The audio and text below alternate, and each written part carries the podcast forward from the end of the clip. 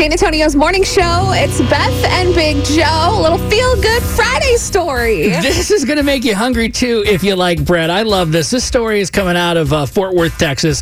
Leanne Turner started baking sourdough bread at the start of the pandemic. I mean, people were trying to do new things when they're stuck at home, and she's like, I'm going to make bread. Baking went very viral. The stores were out of flour and everything. Like, I was trying, but I failed. she started making Beth a sourdough, white chocolate, blueberry sourdough, Hatch chili cheddar. Now that sounds good sourdough, and so much more. Now, the bread, here's the thing it doesn't stay in her kitchen that long. Uh, she actually gives it away to friends, family, and neighbors. She actually just recently gave away her 100th loaf, and uh, this is why. And if I see someone that's having a hard day, I'm like, they need some bread. When we do something kind for someone else, we end up being the recipients of that blessing in the end. Just spreading that kindness where we need a lot of that. Life is short. Consume the carbs. I, thought, I thought you liked the end right there. Life Yes. is short. Consume the carbs. That is so true. It doesn't matter how you are feeling, what kind of sadness you have. If you eat some bread, some butter,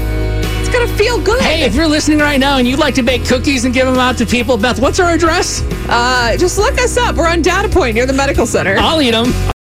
This is the story of the one. As a maintenance engineer, he hears things differently. To the untrained ear, everything on his shop floor might sound fine, but he can hear gears grinding or a belt slipping. So he steps in to fix the problem at hand before it gets out of hand. And he knows Grainger's got the right product he needs to get the job done, which is music to his ears. Call, click Grainger.com, or just stop by. Granger, for the ones who get it done.